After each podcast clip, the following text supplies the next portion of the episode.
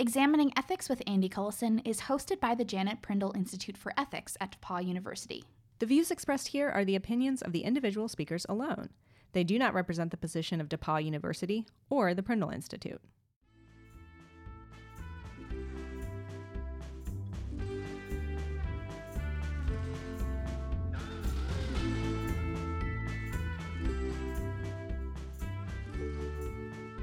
Hi, Christian. Hi, Sandra. Welcome to the studio. Thank you. I don't know about you, but with all the protests that have been happening recently, I've noticed a ton of criticism being directed at protests and protesters, even when they're nonviolent. Yeah, my my Twitter feed has been packed recently with people like responding to protesters and responding to the methods that they're using. And it seems like people always have something critical to say, whether it's like setting a garbage can on fire or just, you know, taking to the streets and kind of blocking traffic for a Saturday morning or something. Yeah, so it's like it doesn't matter violent or nonviolent. It seems like people just have a lot of problems with the way people are protesting. Exactly. And yeah, we noticed that recently with the Women's March and the inauguration protests. But I mean, for the past few years, it's been happening a ton with the Black Lives Matter movement, too. Um, where no matter how nonviolent a protest is, there's still something that people have to say about how they should have done it better or how they shouldn't have protested the way that they did. And it doesn't seem to matter how nonviolent a protest is. Um, it's still going to receive criticism and and not just about the ideology about specifically about how the protests are happening so i want to show you a mashup of people who are criticizing nonviolent protests Half of the country is angry right now. I get it. But before we start calling the reaction a protest, let's get something straight. A protest is a peaceful objection to a grievance. A bunch of sore losers occupying a space is called a tantrum, and that's exactly what we're seeing around the nation after Trump's historic and earned victory. There's been a lot of Black Lives Matter protests and rallies, people blocking entrance to off ramps in the interstate, people blocking the downtown tunnel out here in Virginia where I am. Now, my thing is this what is the purpose? You blocking the downtown tunnel, prevent people from getting home to Portsmouth. You don't know if they got a sick relative or whatever to look after. NFL quarterback Colin Kaepernick's silent protest of the national anthem is spreading, but so is a controversy around it. And joining me now is Ben Ferguson, the host of the Ben Ferguson Show. What was your response? I'm not surprised by this. That that obviously there's a lot of people that are going to back him and support him. The big issue now moving forward is is you've got the anniversary of 9/11 on Sunday, and there's other athletes that are jumping on this. And the big question is, on a day when we had such an American tragedy and where America came together uh, after 9/11, is it appropriate for teams and some of these players to not honor the American flag and the men and women that have served this country? That's my thing. I'm sorry. I don't have words. I don't have a response. you speechless right now yeah. Yeah. i'm speechless too honestly i thought this kind of criticism um, of nonviolent protesters was a new thing um, but i did some research and it turns out it's not I actually found criticism of protesters dating all the way back to the 1940s. And at the time, it was directed at these incredible, nonviolent, anti segregation protesters in Seymour, Indiana during World War II. Ooh, that sounds really interesting. Yeah. So, Seymour is a small city in the south of Indiana, and it's the location of Freeman Airfield, which was an Air Force training base during World War II and a protest called the Freeman Field Mutiny occurred there. And that led to the official desegregation of the entire military. Wow. Wow. I want to hear that story. I will tell you that story. So, in the 1940s, the US military was supposed to be desegregated already, which is sort of weird to think about because, I mean, we usually think of the US as desegregating in the 60s. But it was supposed to be desegregated. I'm going to take a wild guess that in practice the military wasn't actually desegregated in the 1940s. A bing, bing, bing, bing. Okay. that is correct, Christian. What happened was that The NAACP, the Black Press, and the presidents of historically black colleges and universities in the country had to band together to fight for the first all black group of aviators in the Air Force. Was that like the um, Tuskegee Airmen? Yeah. So some people have heard of the Tuskegee Airmen before, and they were the first black group of aviators, and they flew in World War II, but they mostly functioned as escorts.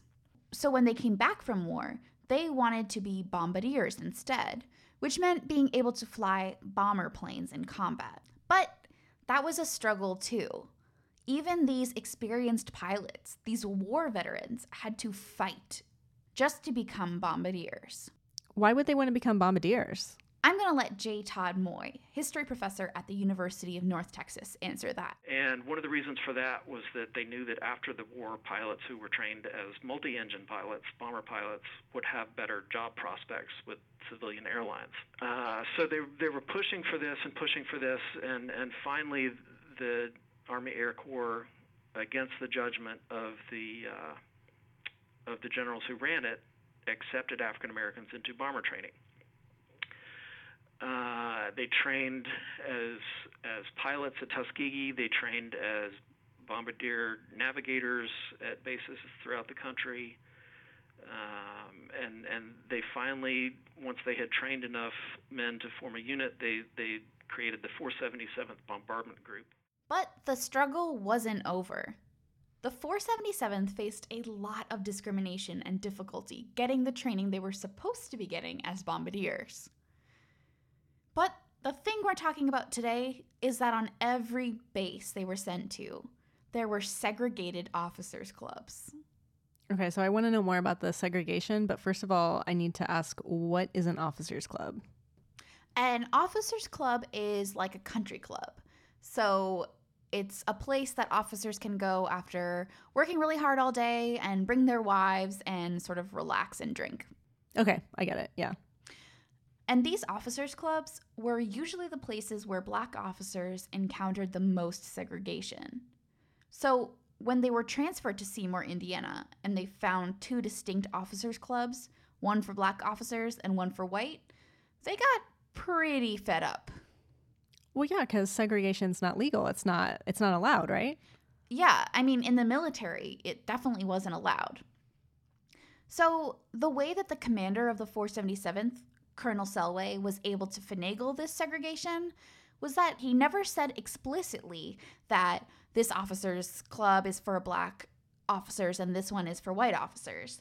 Instead, he said that one was for trainees, which just happens to be all of the black officers, and the other was for instructors, which just happened to be all the white officers.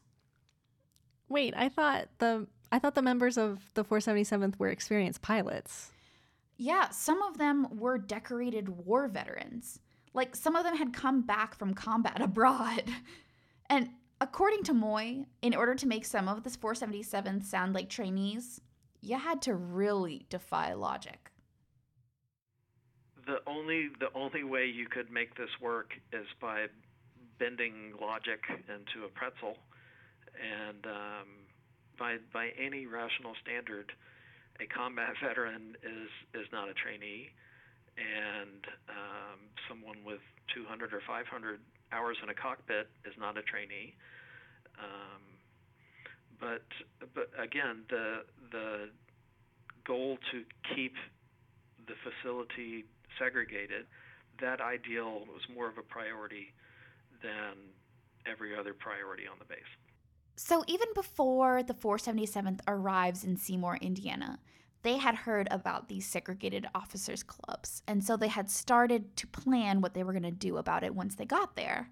And luckily for them, they had uh, Lieutenant Coleman Young amongst them, who was an experienced organizer. And so he was really able to train the rest of the officers in nonviolent resistance. And he knew the law inside and out. Which means he knows that there's a law stating there's no segregation in the military? Yes, he knew that. In fact, there was even a specific provision about officers' clubs. Here's retired colonel and historian of the Air Force, Alan Gropman. So in 1940, it wrote a regulation 210-10, Army Regulation 210-10, that said an any officers' club on a post is open to any officer on a post. Well, that would mean blacks and whites. But he also knew that there were different laws for wartime. So we're still in World War II. We're still at the end of World War II here. And he knows that the law that applies at that time are the Articles of War, which is basically regular military law on steroids. So anything you do wrong, if you're in the military during war, it's really bad. Like you could be sentenced to death for just the most basic infractions. So he knows the Articles of War and he knows that it's that much more important for them to be really careful in the way that they protest. So he's the one that makes sure that they're not violating any other law or code or standard so that all the attention would be on the fact that there are segregated officers clubs and not that they had like a hair out of place. So after Young prepped them for nonviolent resistance, they went for it. Here's Lieutenant Wendell Freeland, who was part of the first group to attempt entry into the White Officers Club, to tell you what happened in his own words. When the 477th was transferred to Freeman Field, Indiana, the command decided that there would be a separation of officers. So they established what was then the Officers Club, and it was called the White Officers Club. What was then the non commissioned officers club became the colored officers club. Well, we knew, we learned, that Army regulations provided that there should be no discrimination with officer personnel by reason of race, creed, or color. We decided, because of that Army regulation, that Selway, who was the commanding officer, was wrong, and we would test it. So we went on a choo-choo train to uh, Freeman Field, Indiana. I went to the White Officers Club. I was greeted by a white officer, I think a lieutenant colonel, who told me not to go in. I said, Thank you, sir, and went in. And I went into the foyer and sat in a chair, found a magazine. I sat, read the magazine for a while, and then decided, having uh, established a beachhead, and I left. And when I left, the same officer or another officer said, "Consider yourself under arrest of quarters." Wow, that that gives me goosebumps. That's that's just such a brave thing to do. It really is. And Freeland wasn't the only brave officer. Over a hundred officers participated in this protest and tried to enter the White Officers Club over the course of a couple of days. And they were all arrested. Wait, what are they arrested for? So, the commander of the 477th, Colonel Selway, the one who segregated the clubs in the first place, is trying to convince everyone that this isn't a race issue, completely unrelated to race, and that his order was perfectly legal and that the protesters knowingly disobeyed a base regulation. And that base regulation is that trainees are not allowed in the instructor club and vice versa. Okay, so the base regulation basically for Selway is saying this isn't about race, this is about trainees and officers. And then he can also say, you're breaking a base regulation. You're not just like protesting segregation, you're breaking a base regulation. Right. Which, if we'll remember, in the Articles of War, if you disobey an order, that could lead to death. Mm. So, Freeland and the others who were arrested entering the club is sort of part one of this protest. But at this point, Selway realizes that it looks pretty bad that he has 100 over 100 black officers locked up on his base. So he tries to make it look even more like these protesters are just troublemakers. So he wants the black officers to admit that they broke the rules, and he wants them to admit that those rules also aren't racist. Even though they pretty clearly are. Yeah. So, part two of this protest is resisting Selway and what he wants from them, which is a confession. We went back to our BOQs, and arrested quarters meant staying in that area and not going beyond that area. Then the command, we were released from arrested quarters, and the command uh, ordered us to attend a meeting. And the command passed out base regulation.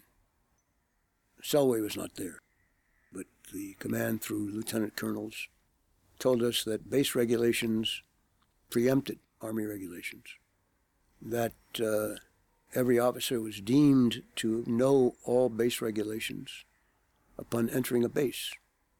And the command wanted us to sign that we had read and understood these base regulations. A number of questions were asked by men at that time. May I sign it and say I read it, I've read it, but I don't understand it? May I sign it and say I've read it, but I don't agree with it? They were told, yes, you may do that. That'll be sufficient. Well, there was a larger group of us who didn't do that. And uh, when the command found out there was a group, it arranged for hearings before certain officers for each of us. Uh, I went to the headquarters, and there was four officers, white officers, of course, a couple of lieutenant colonels, and then a Negro quartermaster officer. And uh, I was asked by the light colonel, who probably was the executive officer of, of the group, to sign the document that I had not signed in the meeting. And I remained uh, mute. I have to put this in. Nobody believes I could ever remain mute, uh, but I did. Then he uh, gave me another piece of paper which said, asked me to sign it, and uh, I didn't do anything. So then one of the officers got up and read the article of war that provides that the failure to obey a direct order from your commanding officer is punishable by death or such other punishment as the court martial may direct. Those are frightening words. I was 20 years old. They're frightening words even today. And then uh, I, Captain Anthony N. Chiappe, U.S. Air Corps, da da da da da, order you sign that piece of paper. I did nothing. I was then arrested again, told I was in arrested quarters. On that night, there were 101 of us who refused to sign.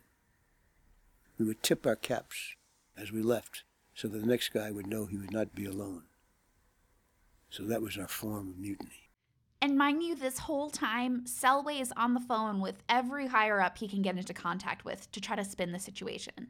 There are recorded phone conversations where he's complaining to General Hunter, who he reports to, that he doesn't understand why the black officers need to focus on race when he's never mentioned it or brought it up. But he literally made segregated officers clubs. Yes. Oh. No, there's no words. this is the Freeman Airfield Museum curator, Larry Bothy. What happened was they arrested all these people. Well, now it started to make the national news. Now, we didn't have the internet and Twitter and all this stuff back in 1945, but nevertheless, you know, there were telephones and so forth. Well, it became an unpopular thing because they had arrested some World War II combat veterans. Here's Moye again. Uh, NAACP chapters throughout the Midwest started writing letters to the White House uh, demanding justice for, for the Freeman Field arrestees. Um, eventually, it became such a political embarrassment for the War Department that um, they did court martial the three men who had been accused of uh, jostling another officer as they as they entered the uh, the the officers club, but they let the other 101 go. So, three men are accused, but only one is actually found guilty of jostling a superior officer. And his name is Bill Terry. So he got in trouble for jostling? I guess. Jocelyn. Okay, so when I hear jostling, it makes me think of like just like walking past somebody and like bumping up against them or. Yeah, like accidentally like brushing shoulders with a person. That's Yeah. what I think of. Doesn't sound like a big deal, but Yeah. that is definitely what I think of too. And I was so surprised because at first, when people were using that word with me, I thought it was just because I was talking to a lot of people who sort of sympathize with Bill Terry. And so we're toning down the sort of language that they were using to describe his offense or whatever. But I found the actual records, and in the official court documents, he is accused of jostling. oh wow. So in the official account, he got in trouble for jostling. Jostling, yes. So I thought all this jostling business was so ridiculous that I had to ask every historian I talked to about what what did jostling mean? And surprisingly, I got a pretty varied response from the historians I talked to. So, Gropman said that the superior officer had been knocked to the ground. But Larry Bothy said Bill Terry might have brushed against the superior officer. So by the time I talked to Moye, I had to ask him is jostling really a serious offense? It's it's not. Um, it it basically amounts to getting into the physical space and actually touching another person. Right? It's it's short of assault, but it's it's not respecting the physical space of another officer, and so um, they had to charge him with something. And because he entered the door of the officers' club while there was an officer there blocking the entryway uh, that's what they could charge him with. I guess just like, would a white officer ever be dishonorably discharged from the army for jostling? I don't know of any cases uh, where that would happen, and it would definitely be unlikely. Wait, so this doesn't sound like a mutiny at all. Is it still a mutiny? It was, and it wasn't. Here's Bothy again. This thing, by the way, is recorded in history as the Freeman Field Mutiny, mm-hmm. which sounds like it includes weapons and fighting and injury and maybe death. None of those things occurred. The worst thing that happened was a little pushing and shoving. So don't make it into some like bloody massacre because that wasn't what it was something really interesting to me was the motivations that people have for calling it or not calling it a mutiny. So most officers who actually participated in the protests, they do call it a mutiny because they absolutely were trying to overthrow the powers that be. But the government at the time called it that, as Freeland says, because they wanted these men to be killed. The uh, command really wanted us to be court martialed. Selway wanted us to be shot. And I think he had the support of our general.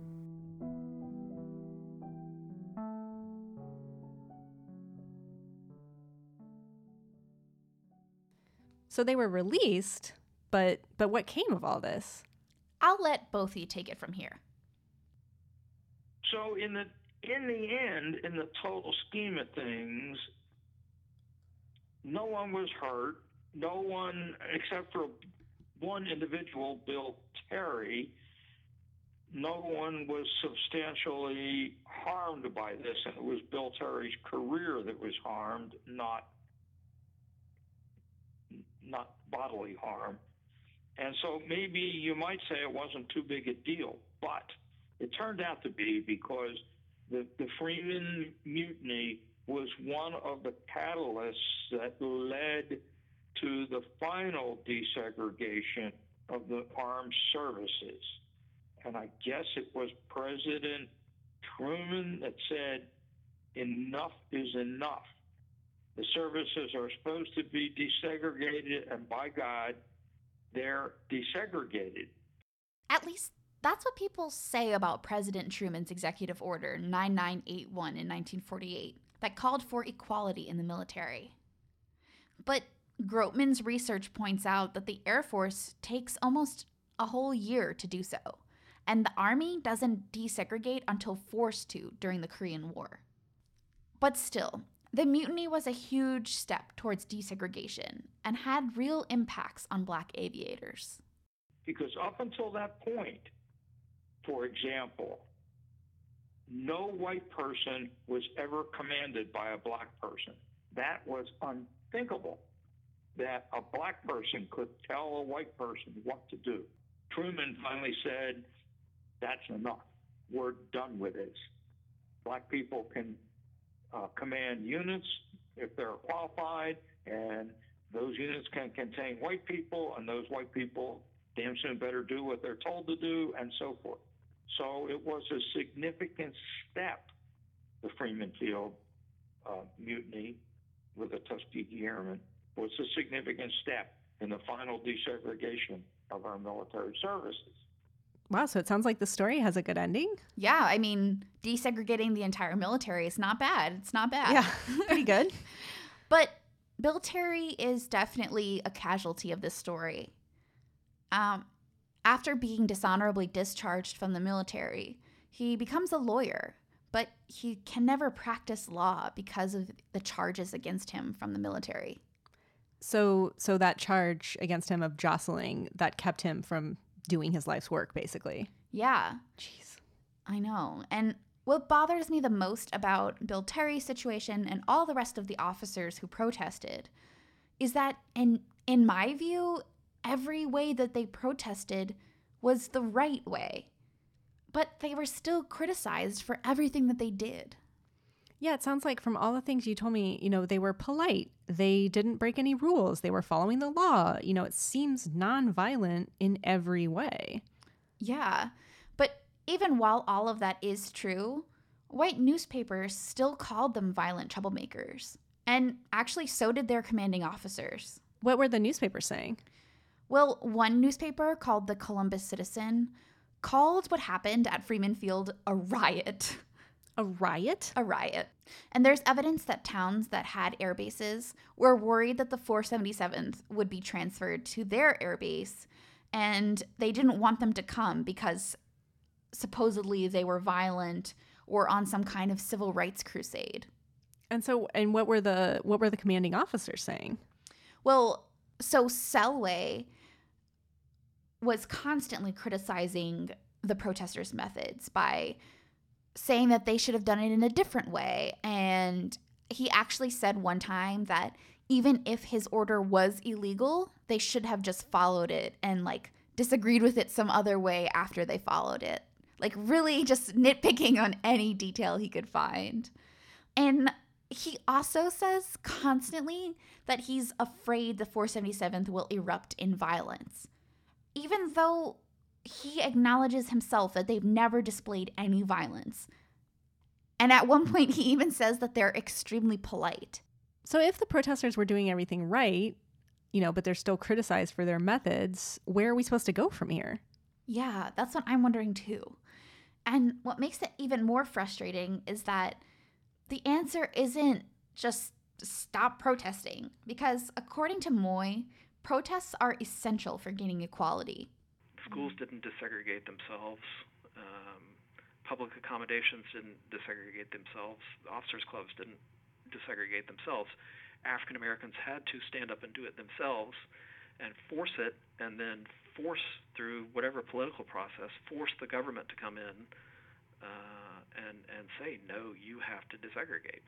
It's just so unfair that the responsibility for fixing problems is usually on the shoulders of the people who are discriminated against. Yeah, it is so unfair.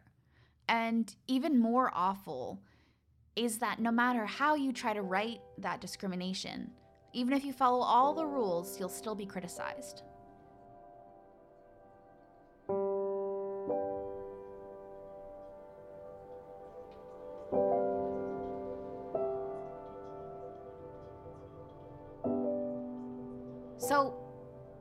What I need to talk to you and Andy about. Some protesters who do everything right, like legally and nonviolently, are still criticized for their methods. But does that mean that we should never criticize protesters? That doesn't seem right either. So, how should we talk about protests? Should we as a society criticize protesters' methods?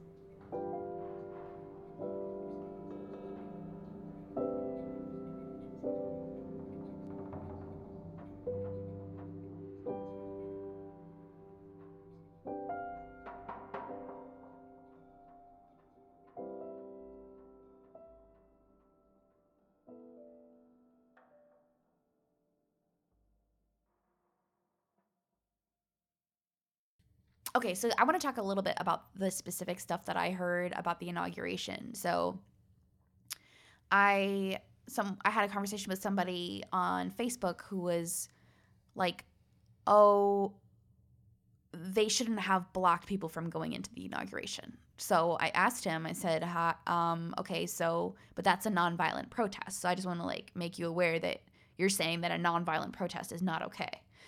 And like what kind of protests would you be okay with then? And then like i got this weird list of like you're not allowed to disturb people um like you're not allowed to disturb people on their way to work um, because that can interfere with like them making money and like you're harming somebody that's not directly involved and it's so it's unfair. And like there just seem to be all of these rules like in my mind what's happening is that people we we celebrate people like Dr. Martin Luther King and we celebrate him as a nonviolent figure and a peaceful figure but throughout the like whitewashing of history that nonviolence has actually turned into like a non-disturbing like people think that nonviolence means never have like always being comfortable and i don't like that's a very upsetting shift in what nonviolent means to me. That's my that's my opinion about that. Agreed.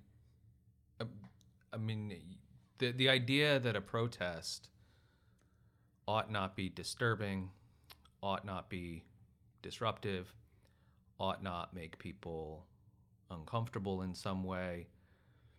For a va- I mean, there are there are protests that don't do that, um, but a vast majority of successful protests do operate in that way. And I think it's largely understood that it's okay for them to operate that way for for a lot of people. The idea is when someone has made a decision to be disruptive, they're basically sending a signal that while they may be otherwise well meaning and not wanting to get in the way and not want to rock the boat, this is a thing that I care so deeply about that it is actually worth causing some disruption and discomfort. That's that's the point.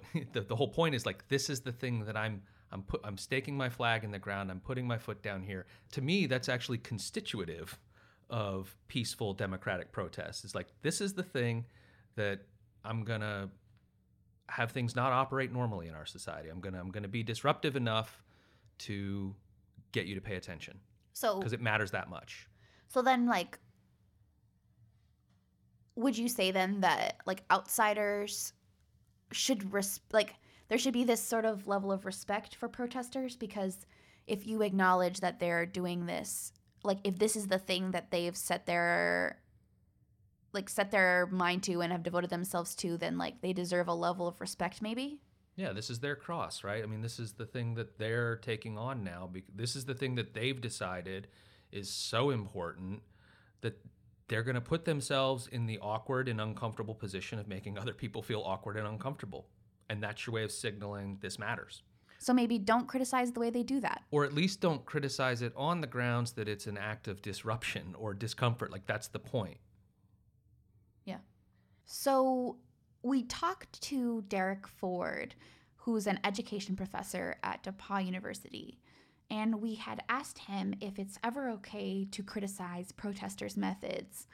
And he basically said no. Um, mostly because protesters should be deciding their own methods on a case by case basis.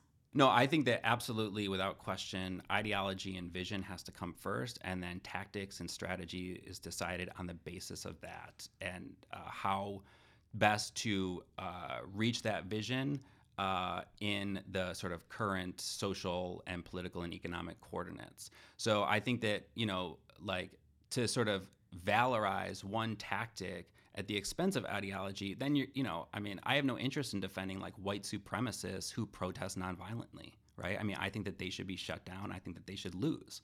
Um, I don't really care like what tactics they deploy, right? Um, and whereas opposed to someone's fighting for you know a just cause, then I'm going to support them, uh, especially if it's you know a like uh, yeah, and I'm not going to dictate to different, you know, sort of social groupings the methods by which they should resist, which happens a lot because like most of the people denouncing violence are like white people um, who are well off, right? Like petty bourgeois or like really well paid workers in the United States who are then dictating the terms of struggle to oppress people uh, who don't have that sort of luxury to sit around and like, you know, ask questions about philosophy and violence and nonviolence. Yeah, and his I think his idea is that yeah, there should be rules for protests, but the rules are collectively determined by the protesters themselves, not, you know, determined by outsiders, you know, outside observers. I mean, surely the methods of protesters matter to some degree. The the inaugural protesters and the Freeman protesters weren't like this, but take like Antifa protesters, right, where they're actually involved in violence or or they're actually doing things that seriously endanger the lives of people. I mean, surely we'd be able to focus on that, right? Um, so, like, you know, it kind of depends on what methods are being deployed and what methods are being used. If they're methods that are really particularly violent um, or very, very dangerous and actually endanger the lives and safety of people, then it seems perfectly appropriate to say, How dare they? So there are certain kinds of protests that seem perfectly appropriate to question the methods of the protesters, like if it's violent protest uh, or if it's if it's endangering the lives or safety of people. There seems to be absolutely nothing wrong with saying, "Hey, we should stop and think about what we're doing here, and we should think about what they're doing." And they're probably in a lot of those cases appropriate subjects of criticism and blame. Well, define violence. Punching people in the face. That, is that, I mean, punching people in the face? Like, that, define violence. Causing physical harm to someone. Does it have to be a person? What about property?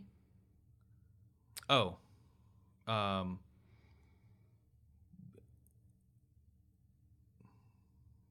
I don't know if I'd call that violent. Um, because this is, I think, because like, this is kind of my problem with when people start saying like, it's wrong to do it this way. Like, there's often a, a very vague kind of, it's it's just always very vaguely worded, and so I can see saying like, when you like sliced that woman's face open, that was wrong, like that specific thing, or when you cause another person physical harm. But the problem is when people say violence, a lot of times people mean breaking windows, um, throwing, you know, setting garbage cans on fire. Depending on the manner of the, the, where the fire is in the, the window, that might also fall under safety kinds of concerns. But um, so you don't necessarily object to like property damage, but you do object definitely to like bodily harm to other people. Oh, I haven't. I, I we're not. I, I was just sort of demarcating that there are clear differences between certain kinds of violent protests and the kinds of protests that Sandra was just describing, and it would be good to. I think what Christian is saying is that it's inherently subjective once you start describing what violence is is like we're automatically talking about our opinions and what we find acceptable because like when you say violence in our heads, or when we say nonviolent in our heads, that we automatically connect that to to protests we deem acceptable. Right. So it actually includes for a lot of people a lot more than just nonviolent tactics, yeah. and violence actually includes a lot more than just violent tactics. Right. And to, to answer the question, do I have an object? Do I have an objection to the the property destruction? To me, a lot of that's parasitic on what kinds of rights I think are at play. So there are going to be certain cases where I think it's appropriate to criticize someone for having broken a window, and there are going to be certain cases where I think no, it was it was fine for them to break that window. What are those differences? Well, um, suppose it's uh, a la- suppose it's a labor dispute, and um, the protesters are workers and they have created a product and they think they're entitled to a certain kind of payment for that product. Um, but the, the corporation is like going back on the agreement. I could see the laborers as an act of protest destroying that property. And I'd be like, well, I mean, they, you know, their grievance is we created this and there's a dispute over who even has a right to the property itself right? So when it when it's a when it's a dispute about the property right itself, it's less clear to me um, that the breaking of the property is um, or the destruction of the property is is bad or wrong. There's at least a case to be made that it was a permissible case of destruction. And then a case where you might think that property destruction is not warranted um, is uh, suppose it's just like bystander property and you just want to cause a ruckus or something. And so you just like break the windows of people's houses in the neighborhood or something. Um, but those persons are in no way causally responsible for the kind of grievance that you have right? I mean there there the destruction of property seems less connected to the aims and goals of the protest. So you might think in that case maybe property destruction is at least more plausibly a target of criticism. Yeah, I so. The thought that there couldn't be any legitimate so so let I, we need some terminology here right? Mm-hmm. so so so we don't get tripped up on can we can we try and get three categories of protest the physically assaulting people kind of violence the gray zone um, and then the peacefuls like what can we get a word for the gray zone of like, do we call it violent protest or not? We're not really sure. That's where our opinions come into Let's play. Let's call it the gray zone. All right, the gray zone. That's okay. That's easy. Fair enough. So, so physical violence protest, gray zone protest, clearly peaceful, uh, clearly not causing damage. Yes. But maybe being, but maybe still being disruptive, like. Yes. In some way. Yeah. Loud, distracting. Yeah. That kind of stuff.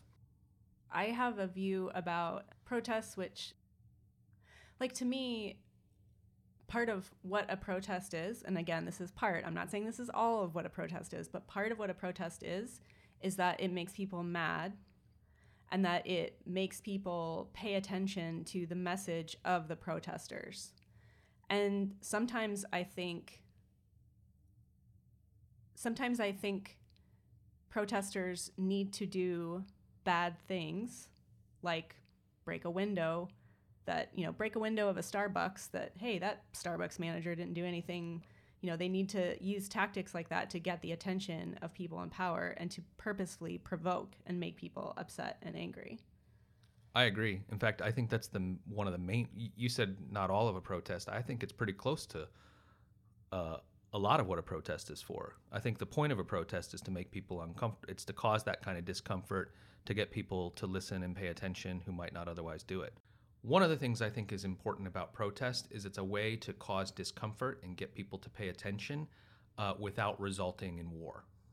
I mean, I, I, I, actually think that that's like kind of what's good about it, right? You know, um, if we didn't have a cultural practice of responding to protest, of listening to protesters, um, then I think you'd just be much more likely to have violent conflict.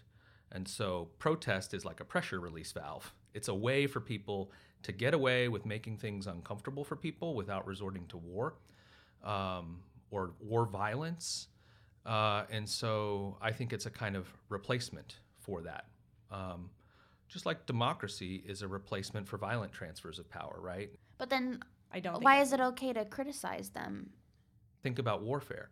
We we agree that the point of warfare is to engage in violence to achieve a certain kind of end.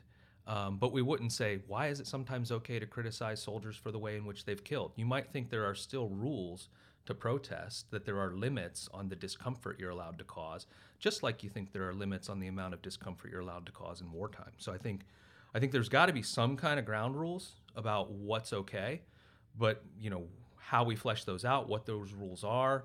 I don't, I don't have really clear, firm views, but I have an intuitive sense that some things cross lines and some things don't, but I don't, I don't have good, well worked out theories as to what that is or what not.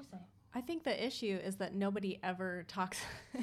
the issue is that everybody always stops at the methods, always. And they're always like, well, you did it this way, therefore I don't have to listen to anything you say about your ideas or anything like that. And I think it's that the methods and talking about the methods becomes always such a massive distraction that the reasons that people are protesting um, Are overshadowed. are overshadowed. That's a good way of saying it. Yeah.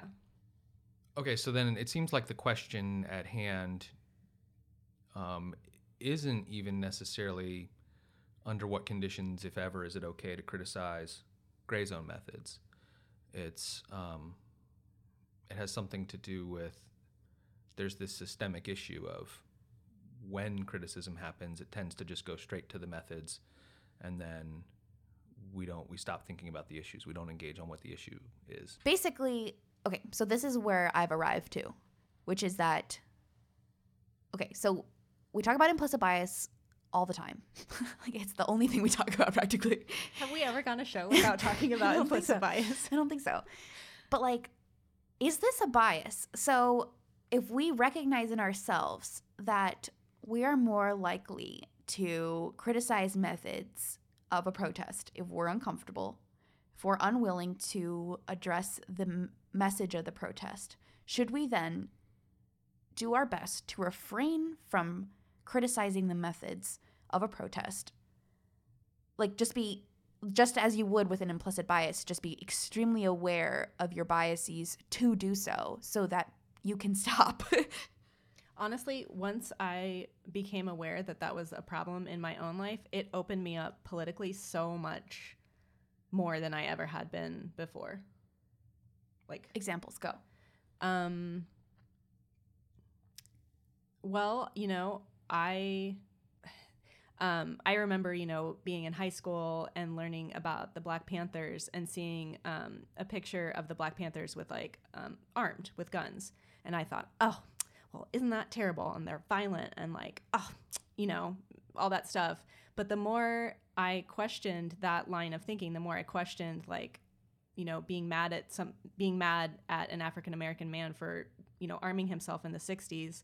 The more I realized like oh like i w- there was something else going on there i'm just scared i was just scared of radicalism i was just scared of the radicalism of people of color because i had my own race issues that i was still working out. I think it, it also like highlights to me like if i say if i see myself questioning somebody's methods and i really look at and i interrogate that questioning of somebody's methods oftentimes it points to me like you're being a little transphobic. You're being a little racist christian. Like it kind of highlights some of my other biases that might be coming into play. Yeah, it's like a it's like maybe if we caught ourselves at the point of questioning methods, it's like a little red light that's like are you are you being crazy right now? Are you being like are you doing an ism? Um and may and so that like allows us like it doesn't mean that we're saying all methods are morally acceptable. It's saying the way we talk about those methods, we're trying to make sure that our own biases aren't leaking into that. i guess that brings us maybe to on what grounds can we criticize people My sense is there have to be some sort of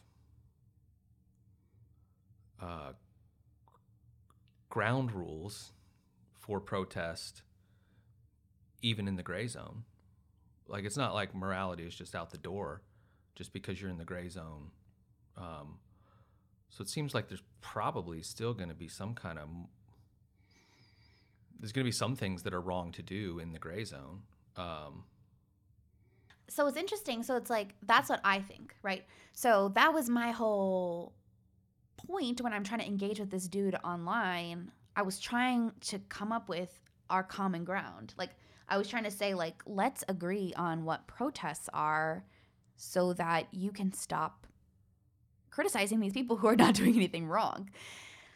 But when we're, I asked Derek Ford about that. Like, should that be the goal? Is for us to have like this common understanding about what protesting, like that protesting is good, if it looks like this, and he was like, nah. Um, yeah, I mean, but I think that like if um, I think that those who will oppose, I think it's really still a question of like what the end is and what you're challenging, right? And it doesn't really matter um, how uh, you know if you look at like the Black Lives Matter movement and uh, people will say, well, they shouldn't disrupt traffic, right? And then uh, Colin Kaepernick will uh, you know, take a take a knee for the you know the national anthem, and they'll say, well, that's being disruptive too. And at some point, it's like, well, literally, what isn't being disruptive, right? Like, there's literally no way.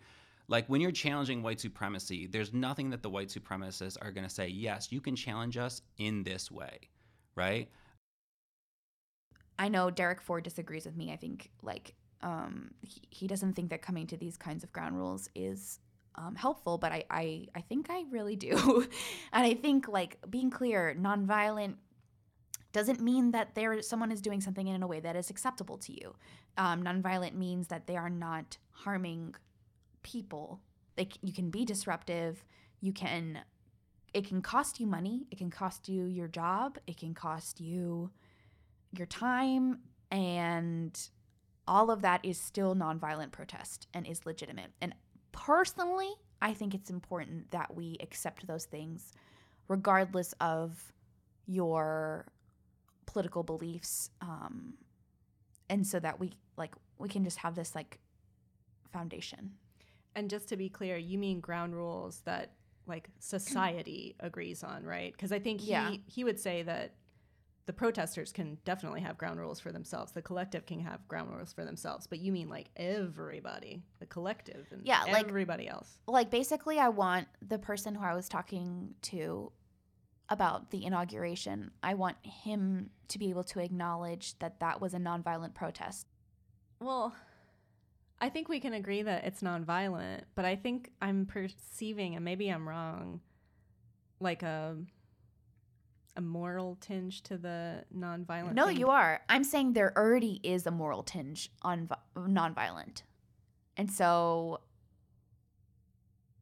yeah i'm not putting it there it is there and therefore i am saying i'm not saying your protest is okay because again your your what your goals are uh, that's a separate thing that like needs to be morally evaluated but your methods cannot be called into question if you are protesting nonviolently Um, but like, I guess, I guess, why do you need that to happen, or like, why do you why do you need that guy on Facebook to agree that the protests were nonviolent?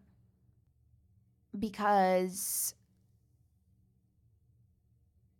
I feel like he won't listen to the the actual grievances of people as long as he is blinded by his misunderstanding of what nonviolence means and what peaceful protests look like. But I, I have a sense that that guy is going to be blinded by. I mean, if you if he agrees then that it's nonviolent, he, there's going to be something else that you know what I mean. I Like, hear you, and I understand. Yeah, sorry, you to- you and Derek totally disagree with me on this, and I am super understanding of that as I make this statement. It's so it's a it's a like it's a mm-hmm. difference in the way we view people. Like I hold in my heart Oh, the yeah. belief that if everyone adhered to certain ground rules, then we would have a greater understanding of one another. And I think, I just think people in, I mean, people in power are in power for a reason, and they're not going to let go of that power.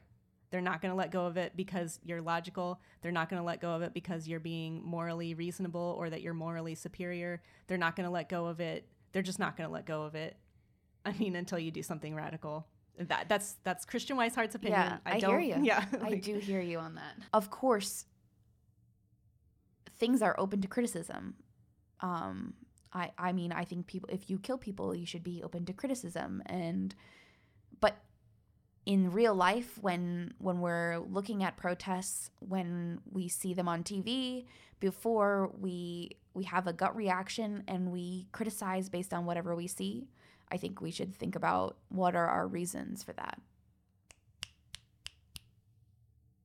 I do want to qualify it though. Like, if you decided if you've decided that something is bad enough that it's worth disruption um, or making people uncomfortable, don't you want to prioritize targeting first groups or organizations that are the source of that bad thing? That's a really good question that we don't have time for today. But don't worry, we are continuing our ethics of protest discussion at the end of May.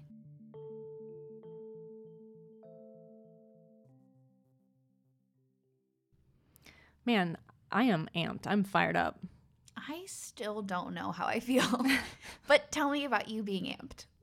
I just um I I really appreciated hearing the stories of the men of the Freeman Field Mutiny and then hearing um, all of the like historians and scholars talk about protesting because it just reminds me that I need to give myself permission to break rules because I'm a very buttoned up person. I like to follow rules. I'm very uncomfortable with confrontation and breaking any kind of rules.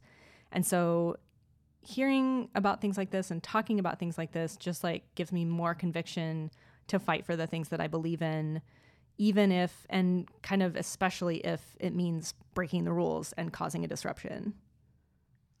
I wish I was as positive as you right now, honestly, because my mind is still like in the gutter of respectability politics. because a part of me really believes that these, the men of the Freeman Field Mutiny, were noble in the way that they handled that protest because it it was so controlled, it was so nonviolent, and it was so like perfect in that way. But I also don't want to shame people for showing anger in protests and being more like expressive about anger at protests. Like I don't I don't know. You know? As I'm kind of caught between those two and then I and then I wonder if it's even like a lot of people say like oh respectability politics it's like ruining everything. But in a lot of ways I think like it's human nature to to want to follow respectable leaders and noble leaders who do things that show an extraordinary amount of restraint or respectability, you know? Yeah, yeah, and and as you say that, I'm realizing that that just highlights my own white privilege, right? Because I can, I am in some ways allowed to be angrier, and I am allowed to be more expressive of my anger, right? Because I'm a white lady. Yeah. Um, yeah, that's a good point. So I don't Um, know how to reconcile like I'm upset by respectability politics and how they dictate the protesting methods today, but I also totally get why it exists. Yeah, I think it's I think it's still I agree, I I'm like seeing where you're coming from now, but I still think it's important to remember that at at some point, no matter how respectably you act and no matter how nobly you act, the powers that be are going to shift the rules again, right? Like yeah. I think I I agree with you, but I I disagree on the part where you say like the common ground part, right? Cuz I just don't I don't think that's ever going to happen unfortunately. The common ground part like that I wish everyone had a common ground that we like operated from. of like rules of how to protest, right? Like I think those rules they're just going to I think people in power they're going to shift those rules again and again and again. Yeah, I guess there's really like no way to fix that problem. but I mean, one thing that I'm going to try to do from now on is to really challenge people when I hear somebody criticizing a protester's methods, I'm going to challenge them to at least talk to me about the protester's message. Um, sort of like what um, Derek Ford was bringing up that so at least to remove like the facade that people hide behind when they're trying to criticize a protester's beliefs, but instead of engaging with that, they criticize the protesters' methods. So at least we can remove that and start speaking more openly about like what we disagree on with regards to protests. Right. Yeah. So I that's agree. what I'm gonna do. Me too. Cool. So, Christian, I'm still lost, definitely, but those are the conclusions I do have. Yeah, I pretty much have everything figured out. Um I'm right. Everybody else is wrong. no. Um no, this was great. Thank you for helping me constantly question my my pretty strong beliefs. Me too. Thank you. Yeah, thank you.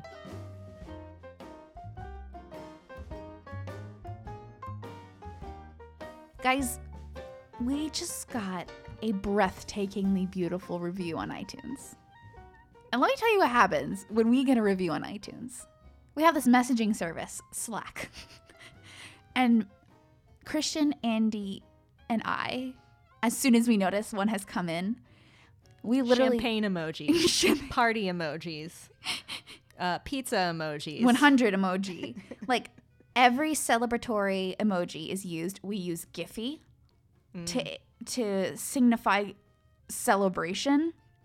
We all gather in the same room. We literally stop the work that we're doing to read it out loud to each other and celebrate. Yep.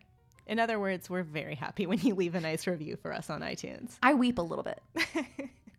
okay, so if you want to make us us three the happiest people in the entire world, please go leave us an iTunes review. That's the surefire way to our hearts. Or if you have some kind of moral objection to iTunes, I'm sure somebody does. Totally understandable. You can just tell a few friends about us, and that would be pretty rad too. Yeah, yeah. You can reach out to us on Twitter, where you can find us at Examining Ethics. We're also on Facebook. And we're also on Instagram now. Oh yeah, we're on Instagram now. Lots of fun pictures now. Yeah, we're we're trying out the um, what's it called where you move? Boomerang. Boomerang. We're trying some boomerangs with our very exciting line of work. um, and if you have a comment in general about the show or anything you'd like to say about protests itself, email us a voice memo. And you can send that to examiningethics at gmail.com. And the reason we ask you to comment on protests is because we're actually doing a part two about the ethics of protest at the end of May. Yeah, so watch out for that. And until next time, guys. Goodbye. Bye.